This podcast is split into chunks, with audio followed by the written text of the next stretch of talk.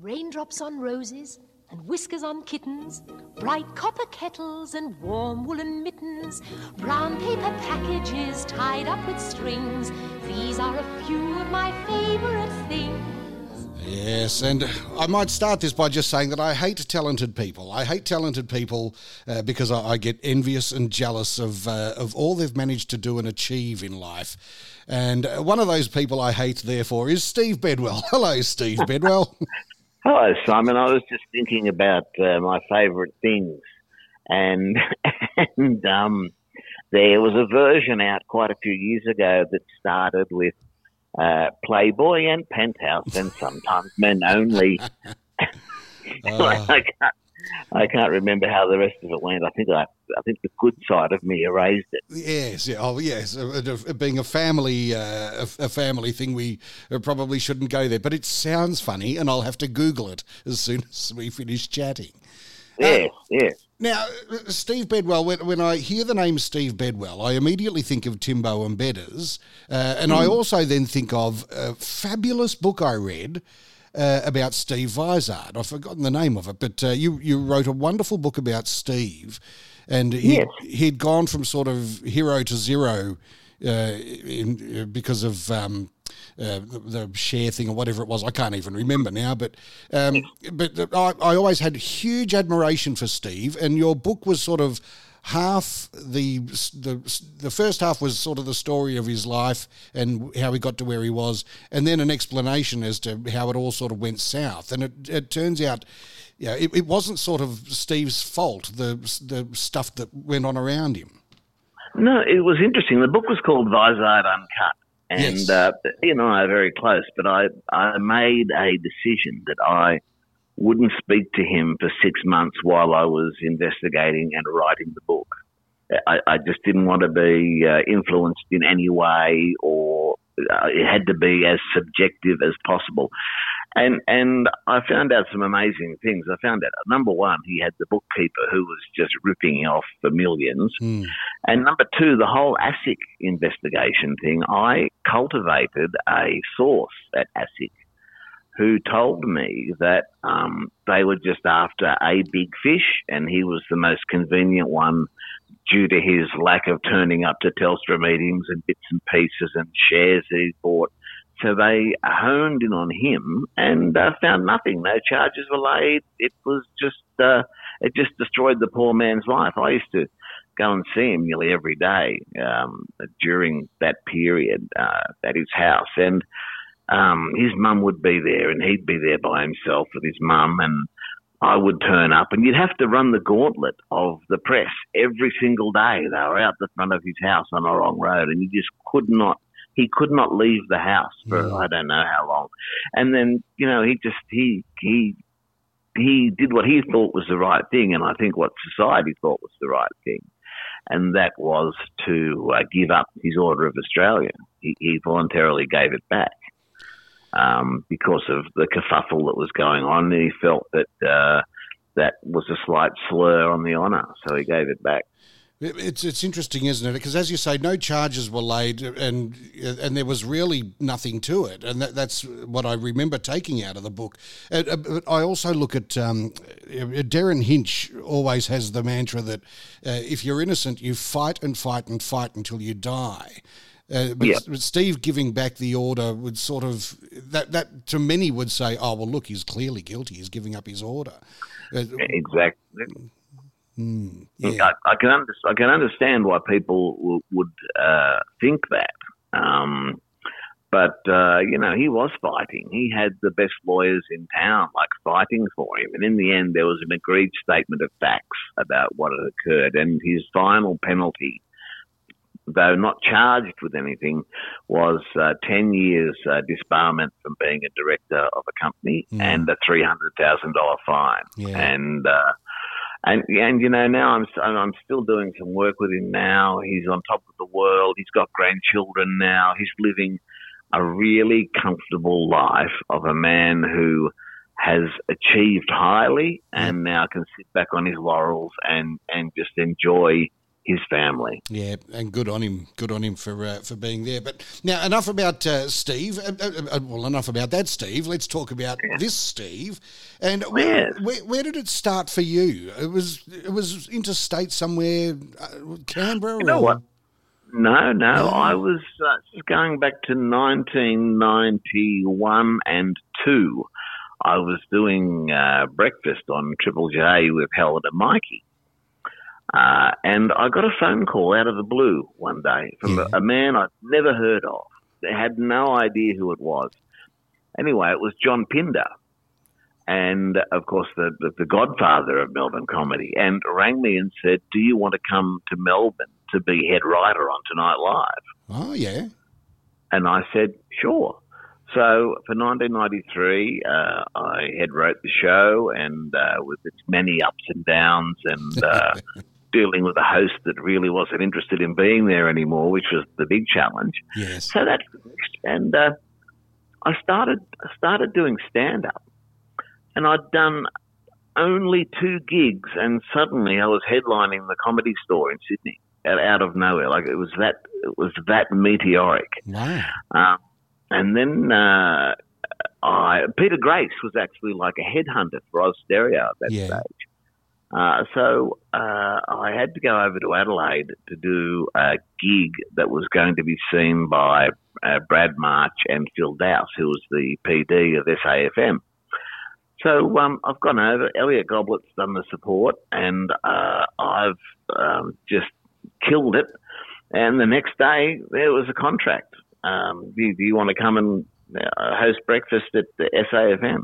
So uh, that was that was interesting because I was uh, living three days a week in Adelaide, yeah. but coming back to Melbourne for the weekends. And I did that for two and a half years, and that was that was quite um, demanding. I was coming back to Melbourne because I didn't want to lose track of the comedy yes. scene and where I was going. Yeah, and, um, and also if you, if you move to Adelaide, you tend to be forgotten by Sydney and Melbourne, don't you? That's very easily, but you, but you do become uh, a big fish in a very small pond very quickly. Yeah. So, so I was, you know, I was working at Adam Hills. I was working with the time who used to uh, pick me up every morning for work from the hotel, and uh, I mean, he was uh, Adam was always extremely talented and always had his eye on England. Everybody else thought America, but he thought, you know what? I reckon I can go to England. Um, and that's where I also um, said to them, uh, I was hanging around with the, the, South Australian cricket team a bit, and I said to uh, management, I said, there's this young guy, I think I'd like to get him on the show doing sport. Uh, and see what happens. And uh, that young guy was James Brayshaw. Okay, yeah, that's not bad. Yeah, so that uh, kicked off from there, and then uh, towards the end of, of uh, leaving SAFM and starting at Triple M in Melbourne, which was always their plan, um, I was doing uh, breakfast on the landline to Adelaide and then uh, running upstairs to Triple M to do mornings with Bridget Duclos. So yeah. I was doing two shifts a day, one of which was, uh, and of course, um, uh, in those days doing the landlines, it wasn't so easy because there was no email. So they had to fax the newspaper to me every day. Oh.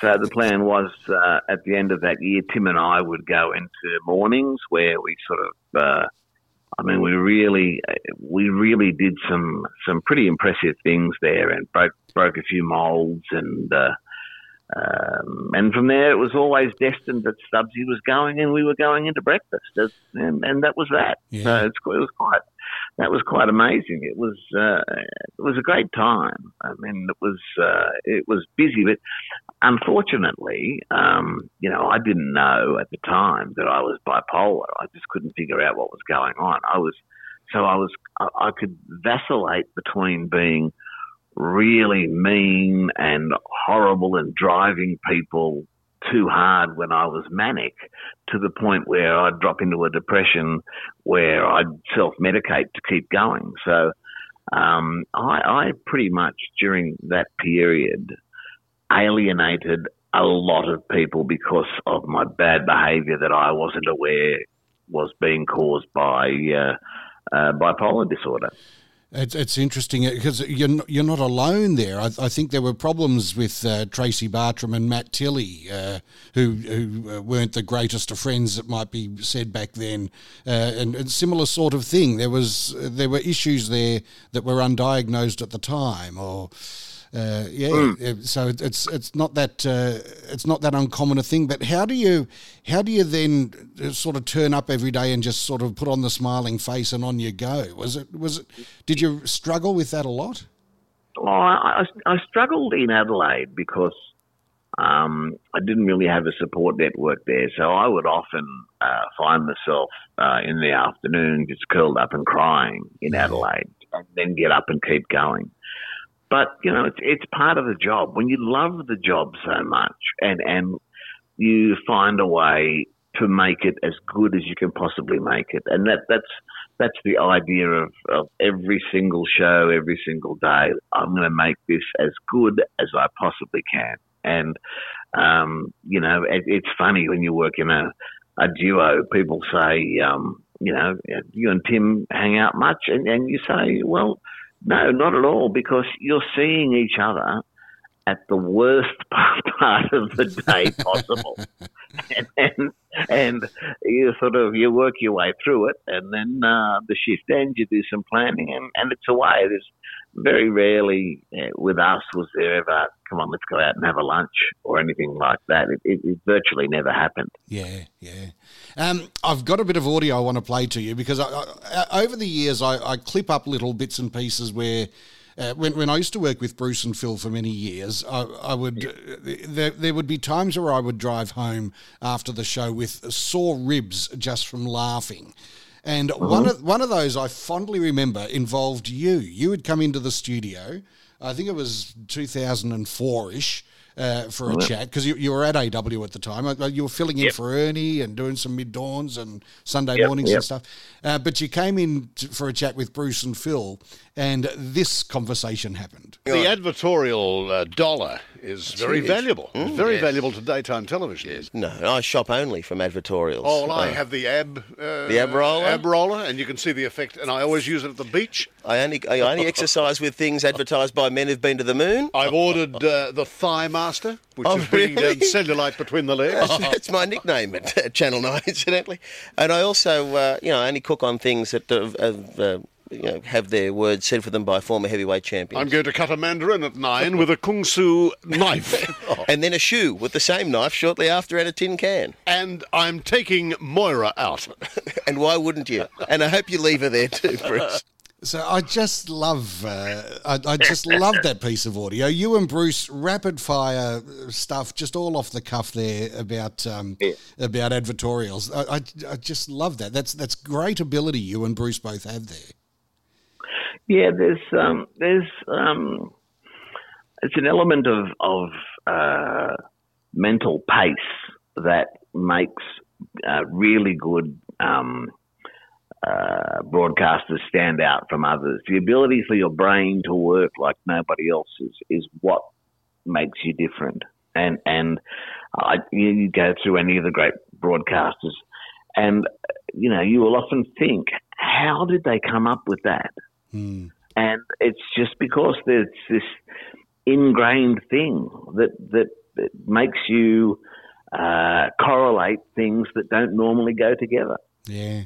How did you go when things would go wrong? Because the, the Bert Newtons of the world and Bruce and Phil, when something went wrong, that's when they sort of shone, I found. Ernie was a bit the same. Well, yeah, we always, um, when things went wrong, um, you know, um, you would you would dig your way out. You wouldn't give up. You, you like you'd, you'd, push it for that extra one or two lines, and, and, and with any luck you'd get out. The biggest thing that ever went wrong for me was I had this, this stupid idea when I was in Adelaide, and I ran it past the um, PD, and he said it was okay. So I've uh, borrowed. This is all running live to air. I've, I've yeah. borrowed um, the uh, managing director's black LTD, and I've put Adam in the boot, Adam Hills. Yes. And uh, I've gone off to a service station and uh, there was, it was still, uh, you know, serve, driveway service then. And I said to the guy, look, just give me 10 bucks worth. And while he's filling the car up, Adam's in the boot screaming, help me, help me, he's going to kill me, he's going to kill me. And he's banging on the... on the boot, and the and the guy's just horrified. So he's gone in to make change, and I saw him uh, pick up the phone, and um, uh, he's come back out. I said, "Oh, by the way, do you know if there's any building sites around here or uh, something like that that I may be able to get access to?" And he said, "No," and ran back inside. Well, we took off out of the driveway, screamed out of the driveway, got down the street, and put Adam back in the front seat within five minutes, there were eight police cars in front of us uh, with officers out with their guns drawn. no. And this is going live to air. Like, we cut into other shifts to do this. Um, and, uh, oh, didn't they give me the rounds of the kitchen? Oh, can I, you've got no idea. So then I had to have the uh, superintendent of police of South Australia in in the uh, in the studio to personally apologise for the inconvenience I'd caused the uh, law enforcement uh, officials. And uh, as a penalty, they made me do five night shifts in a row. On the, so I'd do a night shift of uh, police work and then do the breakfast show. Wow, so, That's, uh, so that that was something that went uh, wrong, but could have been so much worse. Well, yeah, that was. Because they opened the boot and they said, "Where's the other guy? Where, where's the guy?" And I said, "Well, that's, that's him in the passenger seat." Yeah. And that's when they just went, "Oh, you idiots!" Oh, that is the the stunts that get pulled uh, in FM radio. Uh, oh. Just, I, I think was was it Judith Lucy who said she got out when they were in a meeting uh, about you know some you know what are we going to do? What are we going to do? We need to do you know, a big stunt. And there was talk about uh, inseminating uh, somebody with somebody's famous sperm. Uh, oh, yeah, yeah, yeah. Let, us get somebody pregnant to a to a celebrity, or uh, that that was well, floated as an idea, and it was at that point that Judith Lucy said, "I, I think I might bail on this." Yeah, I think I might go. I, we, we um we used uh, for the first time um uh, on FM radio, we used a lie detector, Bill Blair, this very famous lie detector guy. Yeah. And we would ask couples who are getting married or whatever, different questions. Anyway, it, it, I don't know, we're, we're burrowing away, and I said, I said to this guy, I don't know what made me say it, um, you've got a gambling problem, haven't you? And he said, yes, but my fiance doesn't know. Wow. And so suddenly there was this horrible moment where I thought, I've potentially ruined these people's lives. I'm never doing anything like that again. Yeah. So we had Caravan Survivor, which was interesting. We put, uh, when Survivor first came out, we put uh, eight people in a caravan and towed them around Melbourne to different spots to be mocked and put them on a driving range and had golf balls crashed into them and stuff. And uh, that was interesting. I mean, we, we, we would do things that were, you know, sort of uh, part of the, the, the zeitgeist at the time, but put our spin on them. Yeah. Uh, did you ever do those uh, crank call type things? Because uh, th- those were always sort of sort of a staple of FM radio. Oh, Adam Hills was the king of that. Yeah. He, he would do them in Adelaide, and uh, he was just the absolute king of it. I, I could never do it. Um, it, it wasn't. It, it, didn't. It didn't feel right. To, it didn't. Well, it just it just wasn't my shtick. It wasn't something that I would do. Yeah. Whereas I would every day, uh, and it became a, a huge success.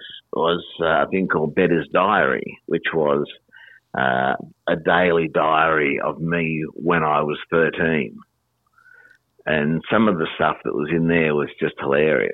So it, it was an actual diary that you had written at the time, was it? And you no, no, I was, I was writing them. I was writing them every day. Oh, right, okay, yeah. So, so they were completely fabricated. Right. Okay. Yes. So they were able to make references to the time period as well as stuff that a thirteen-year-old kid would be doing then, um, Yes. and and all sort of amplified. So um, the activity might be A, but I would bring it up to be to give it that extra punch. Yeah. Um, and that, uh, you know, we always had a theory that we would never. That it, what really used to annoy me about uh, FM radio was uh, the repetition of something that happens before seven, and they'll do it again after eight. Yeah. Now, to me, it was always lazy and was never, never something I was interested in. But the diary was so popular; it would come out of the seven o'clock news and then come out of the eight o'clock news. Wow, same day, repeated only an hour apart. Uh, over an hour apart, and it would still get like huge interest. So you know, we um, you know, we we had some fun, but uh, you know, it's uh, the landscape changed once Nova came in, and uh, all those things started to occur. You know, the the, the audience got fractured, and um, you know, but that was. Uh, that was the way broadcasting went. Well, no, when Nova started, it was the greatest thing ever for 3AW because yes, it, it knocks a, it knocked a bit of audience off Fox, off uh, Mix or what, Double T or whatever it was at the time, and Triple M. Uh, Yeah. but, but Fox Fox had always been just that uh, that one that w- that always niggled at 3AW. There was they were number one, AW was number one, and once Nova Yeah. came in and, and in their very first survey hit number one. Um, it, uh, it it took the shine. It took about four points off Fox, and uh, 3AW's been sort of number one pretty much ever since. So, yeah, Nova is, is the godsend for 3AW. But um, What, what, was, what was interesting about Nova um, um, when it first started was we would finish at nine, and then um, our program director at the time, Grant Tothill, decided that it would be fantastic to just what a great bonus to have Hughesy, Kate, and Dave come in and do an hour um, after us. And I said, you realise all they're doing is air checks for Nova, don't you? That's all you're supplying them with. Like Yeah. you're, yeah. Sure enough, Nova starts, and then Hughesy, Kate, and Dave. madness. It's uh, that is wonderfully mad and, and quite typical of uh, uh, of uh, of radio as we know it. Um, Well, yeah, sorry. No, I was, no, I was about to say it, it's uh, Oz Stereo in particular. Um, you know, you get to the top of the tree just by not leaving. It, it's it's by osmosis. You you climb the tree, you get up the ladder. You, you don't have to have, be particularly talented. You just have to be patient. Well, I, I well look, I, I'm a classic example of that. Here, here I am on AW doing the Sunday nights with Phil and Saturday nights my own little show, and it's uh, pretty much just because I've been there that long that. Uh, yeah, I've, I've filled in enough that I ended up doing these little gigs. So, so yeah, it, Yeah, it worked for me too. But what you do is far more than that. What you do, apart from being an excellent broadcaster, the thing you have a feeling for is heritage, and you are saving things uh, from that station and from certain eras that if a, diff- a different owner comes in, that all goes in the rubbish. But you're saving it, and and there's a lot to be said for that. There's not, you know, I look at stuff from artist services that, that I did that's all just gone missing because nobody yeah. knows where it went from Granada to ITV to. But but you know you've got that eye on the historical that will keep uh, AW alive and and functioning in people's minds, no matter how long it is since a certain show's over. You'll always have a part of it, and and and uh, you to be congratulated for that. Oh well, thank thank you. I, I do um, I, I do I just love my archiving, and I, I look at things like Fast Forward, Full Frontal, the Vizard Show. They should be on a streaming service somewhere. Daryl Somers has done a great job of doing HeyHey.tv, where you can go and for like six bucks a month, you can watch any episode of Hey Hey that he's that he's managed to get together in his collection. But uh, well- yeah, why is Tonight Live not up there on a streaming service? It'd be great to go back and watch. it, it's been lost. I mean, uh, you know, the time that uh, just uh, Steve uh, spoke about it recently, the, the times that he and I spent in Japan, with Japan for four days, were unbelievable. He, of course, didn't do much work, but it, it was uh, it was just fantastic. It was, uh, in fact, um, we had to do a show the, the night we got back from Japan, and. Uh, we got onto the plane. It was JAL. It was actually quite nice. And he headed up to first class, and I headed down to economy. I said, "Oh yeah, thanks, Steve. I'll, I'll see you back in Melbourne." And he said, "Don't worry about it." And I thought, I wonder what that means. So suddenly, out of nowhere, uh, I had, used to carry a Gladstone bag. This little uh, Japanese hostess comes running down saying, "You, Mister Vizard Doctor, he need you." So, Yeah. so she, she, he told her that I was his doctor. So I had to go up to first class and conduct some rudimentary sort of examinations and give him some uh, sleeping tablets and stuff. Right, and she said, just stay. So I, I ended up in first class with him. And then uh, dinner came around, and it was all freshly cooked on board in those days. And uh, the uh, they said, "Would you like uh, there's uh, salmon or beef?" And Steve said, "Beef." And I said, "Well, as your physician, I'm afraid to tell you that if you have the beef, it could be very bad for you." and, and he said, "I don't care if it kills me." I'm having the beef. And the look on the woman's face was unbelievable. So we get back to Melbourne. I go straight to the studio. He goes home for a sleep. He gets back to the studio and says, Oh, Betty, you know, you're going to have to host tonight. I'm too tired. I said, You're kidding, aren't you? you like, you've virtually done nothing in Japan. Uh, you've slept all the way home on the plane. You've gone home for a sleep. And I've gone to the studio to work with the writers. Um, and he said, All right, fair enough. Uh, came back from the second break asleep. You're kidding. He'd fallen asleep is, on on air.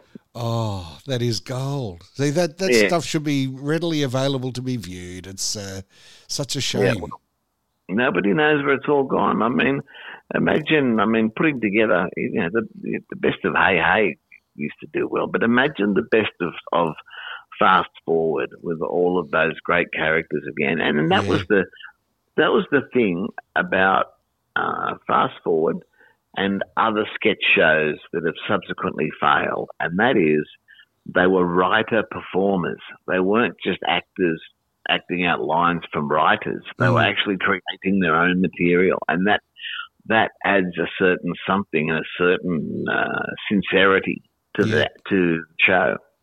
There, there's only sort of like out of that era of fast forward, full frontal, the D-Generation. You know, the, Yep. the, those were sort of the three uh, massive ones. Uh, uh, the comedy company, yeah, comedy company, fast forward slash full frontal, um, Yep. and and D-Gen. There's uh, there was such wonderful talent in that whole pool, and the only sort of I, I think sketch show that's around at the moment is Troy Kinne does one, and and he's, he's done some very clever stuff, but it just doesn't seem to get the same uh, No. the same audience now. Uh, it's not. Uh, it, it's. I think. I think uh, it, the the thing about all those people, most of the comedy company guys and the fast forward guys worked together on a show called The Eleventh Hour, that's right. um, and and that came from there. And, and Steve. Steve basically owned Fast Forward. He, uh, he you know, paid everybody. He, he just he that was really he was very very clever business wise. And when he was offered the Tonight Show, um, he knew he was being swamped, so he actually just gave free of charge to Andrew Knight half of Artist Services, and uh, they both went off in different directions, but under the same company brand, and and uh, away it went. Right. Yeah. And I um, my uh, I, remember I was the, the EP on um, uh, Eric Bana's Tonight Show, yes. and uh, that had its interesting moments because when you're the EP, people listen to you, and um, uh, we were sitting around um, uh, trying to work out who we'd get as an international guest first up for the first show because it had to be big. Yeah. So Madonna's coming up, and Brad Pitt, and all of these names, and I it must have been thirty names, and I threw uh, Mickey Rooney into the mix. Anyway, uh, all of these names are dropping off, not, not that I wasn't aware of, and then uh, one day a knock on the door, one of the um, uh, one of the PDs uh, uh, comes in and says, great news. We've got Mickey Rooney. so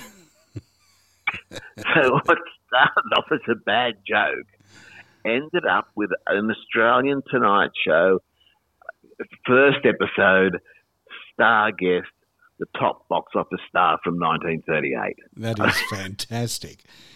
and, and a nastier, more horrible man you will ever see. It's past now, but he, he was just horrible. And all he wanted to do was go to the dogs or go to the track or. Is that right? To, he, it was a, but, but just as, as soon as they said, we've got Mickey Rooney, I just thought, oh my, it was one of those, you know, oh my God, what have I done sort of moments. But in in in one way, it also would have been like almost great car crash type television. Would Oh. it not? Did did it did it work in in that sense? I kind of, you know, he was himself. He kind of he turned it on for an old man. He turned it on, Yeah. and you know, I think uh, I don't think Eric was altogether au fait with his history and what he what Mickey Rooney had done. But I said to him, I said, uh, Mr. Rooney, I remember a, a film of yours that I most distinctly called The Atomic Kid. Where uh, you were radiated, and it was the first time I'd ever seen it done where somebody walks down a row of poker machines and they all go off.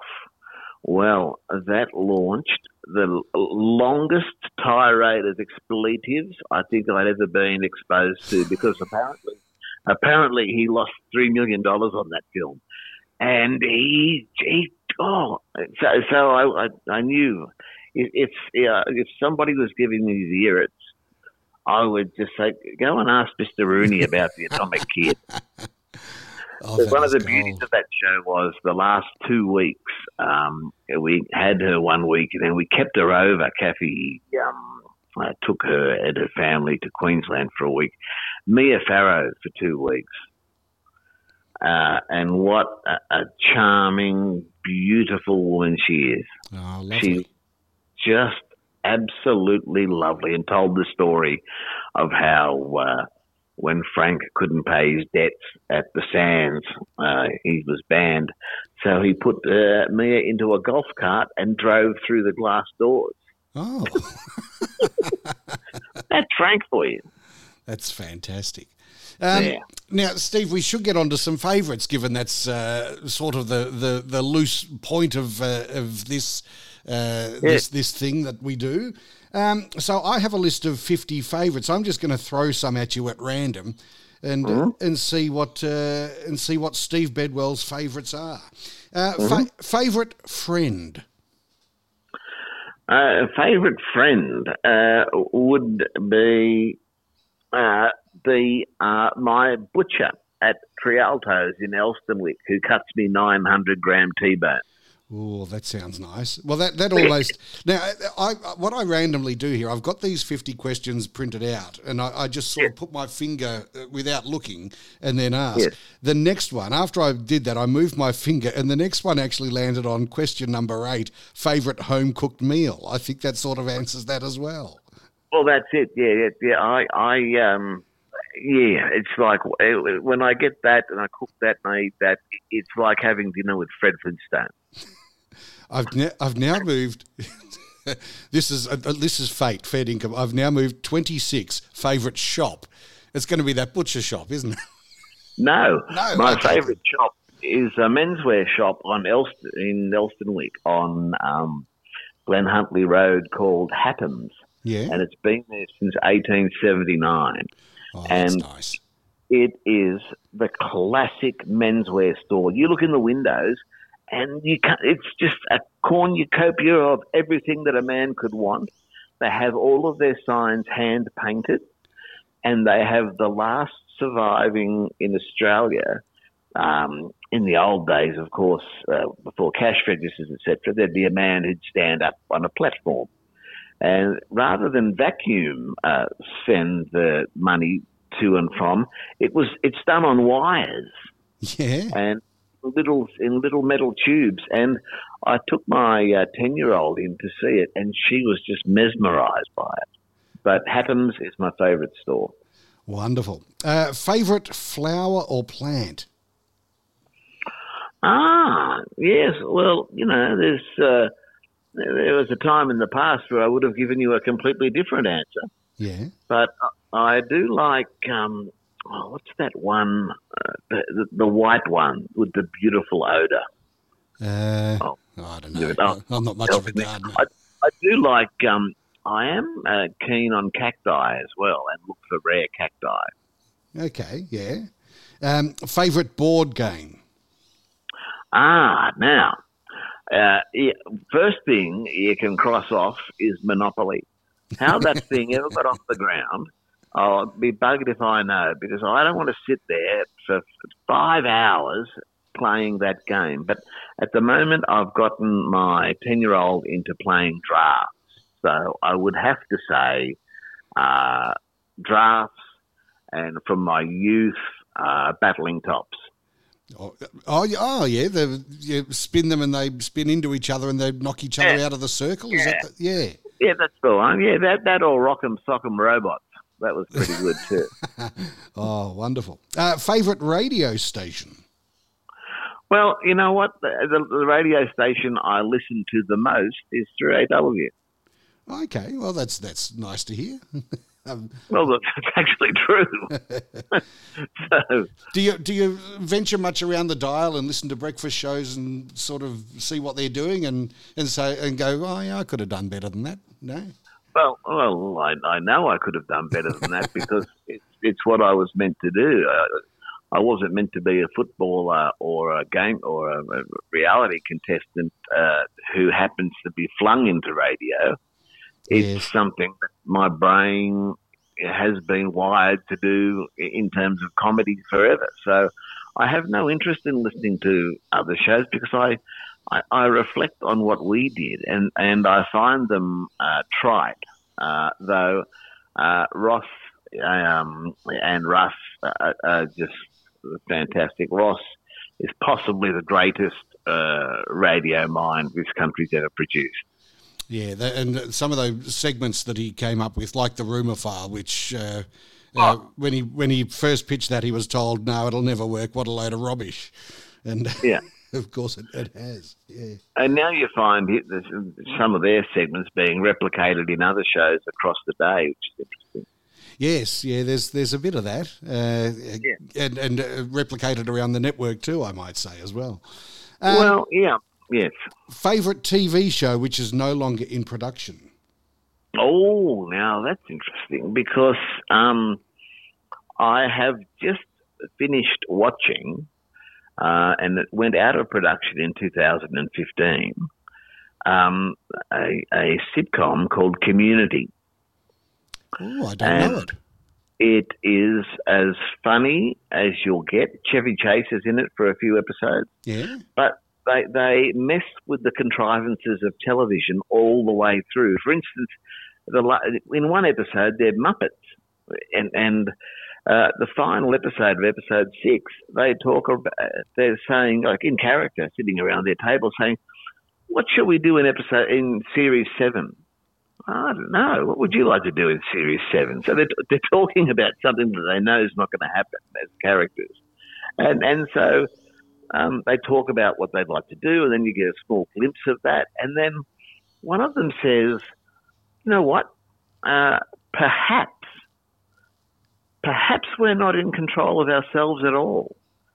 And then, and as characters, then it cuts to a cheesy 1970s style uh, family board game called Community, with their heads as the pieces being moved around the board. Oh, okay. That's a bit deep. I thought it's ju- it just was beyond clever. Apart from that, um, my favourite ever comedy is uh, the Larry Sanders Show. Oh, yes, yes. With um, Um, Garry Shandling. that's it. Yes, yes. I, I, I didn't. I didn't see a great deal of that, but the bits I did see, I did enjoy. Oh, it was just magnificent. Rip Torn in it was just great. Oh, and and you know, I I think like everyone, um, it's uh, I think The Sopranos was something that was uh, it was revolutionary for the time. It changed HBO's drama catalogue. It changed the way people made television about uh, organised crime. I, it was just uh, brilliant from the start. Beautiful. And one to go out on last question favourite voice? Favourite, well, it's not the voice, that's for sure. Um, I, I, meant that as in uh, who's my favourite voice? I'm trying to think of, uh, well, Kamahl had a great voice. Yes. Um, uh, and in terms, I, my favourite voice because he's my favourite artist and, and uh, made an album with Burt Bacharach called Painted from Memory. Uh, my favourite voice would probably be Elvis Costello. Okay, yeah, nice. Uh, Kamahl uh, also a good friend of uh, Don Bradman as well. Which I love. I love the story of that. Uh, I can't remember it off the top of my head. I just remember that I, I, thought it was fascinating that Kamahl and Don Bradman got along so well. Well, they sounded so different. I mean, I'd like to think that uh, once the film had stopped, Don still talks like this. I'd like, to, I'd like to think it would still be. It was 1939, and we're on the boat. And I said, "Get it together, you bastards, and do some training." I'd like, to, like to think that that's how he went. Wonderful. Uh, Steve, it has been fabulous to chat to you. I've, I've really enjoyed catching up. Um, we have to have, have, a coffee or something one day and, uh, and oh, sit and chinwag. I, I, I, would love it, Simon. Thank you very much for having me.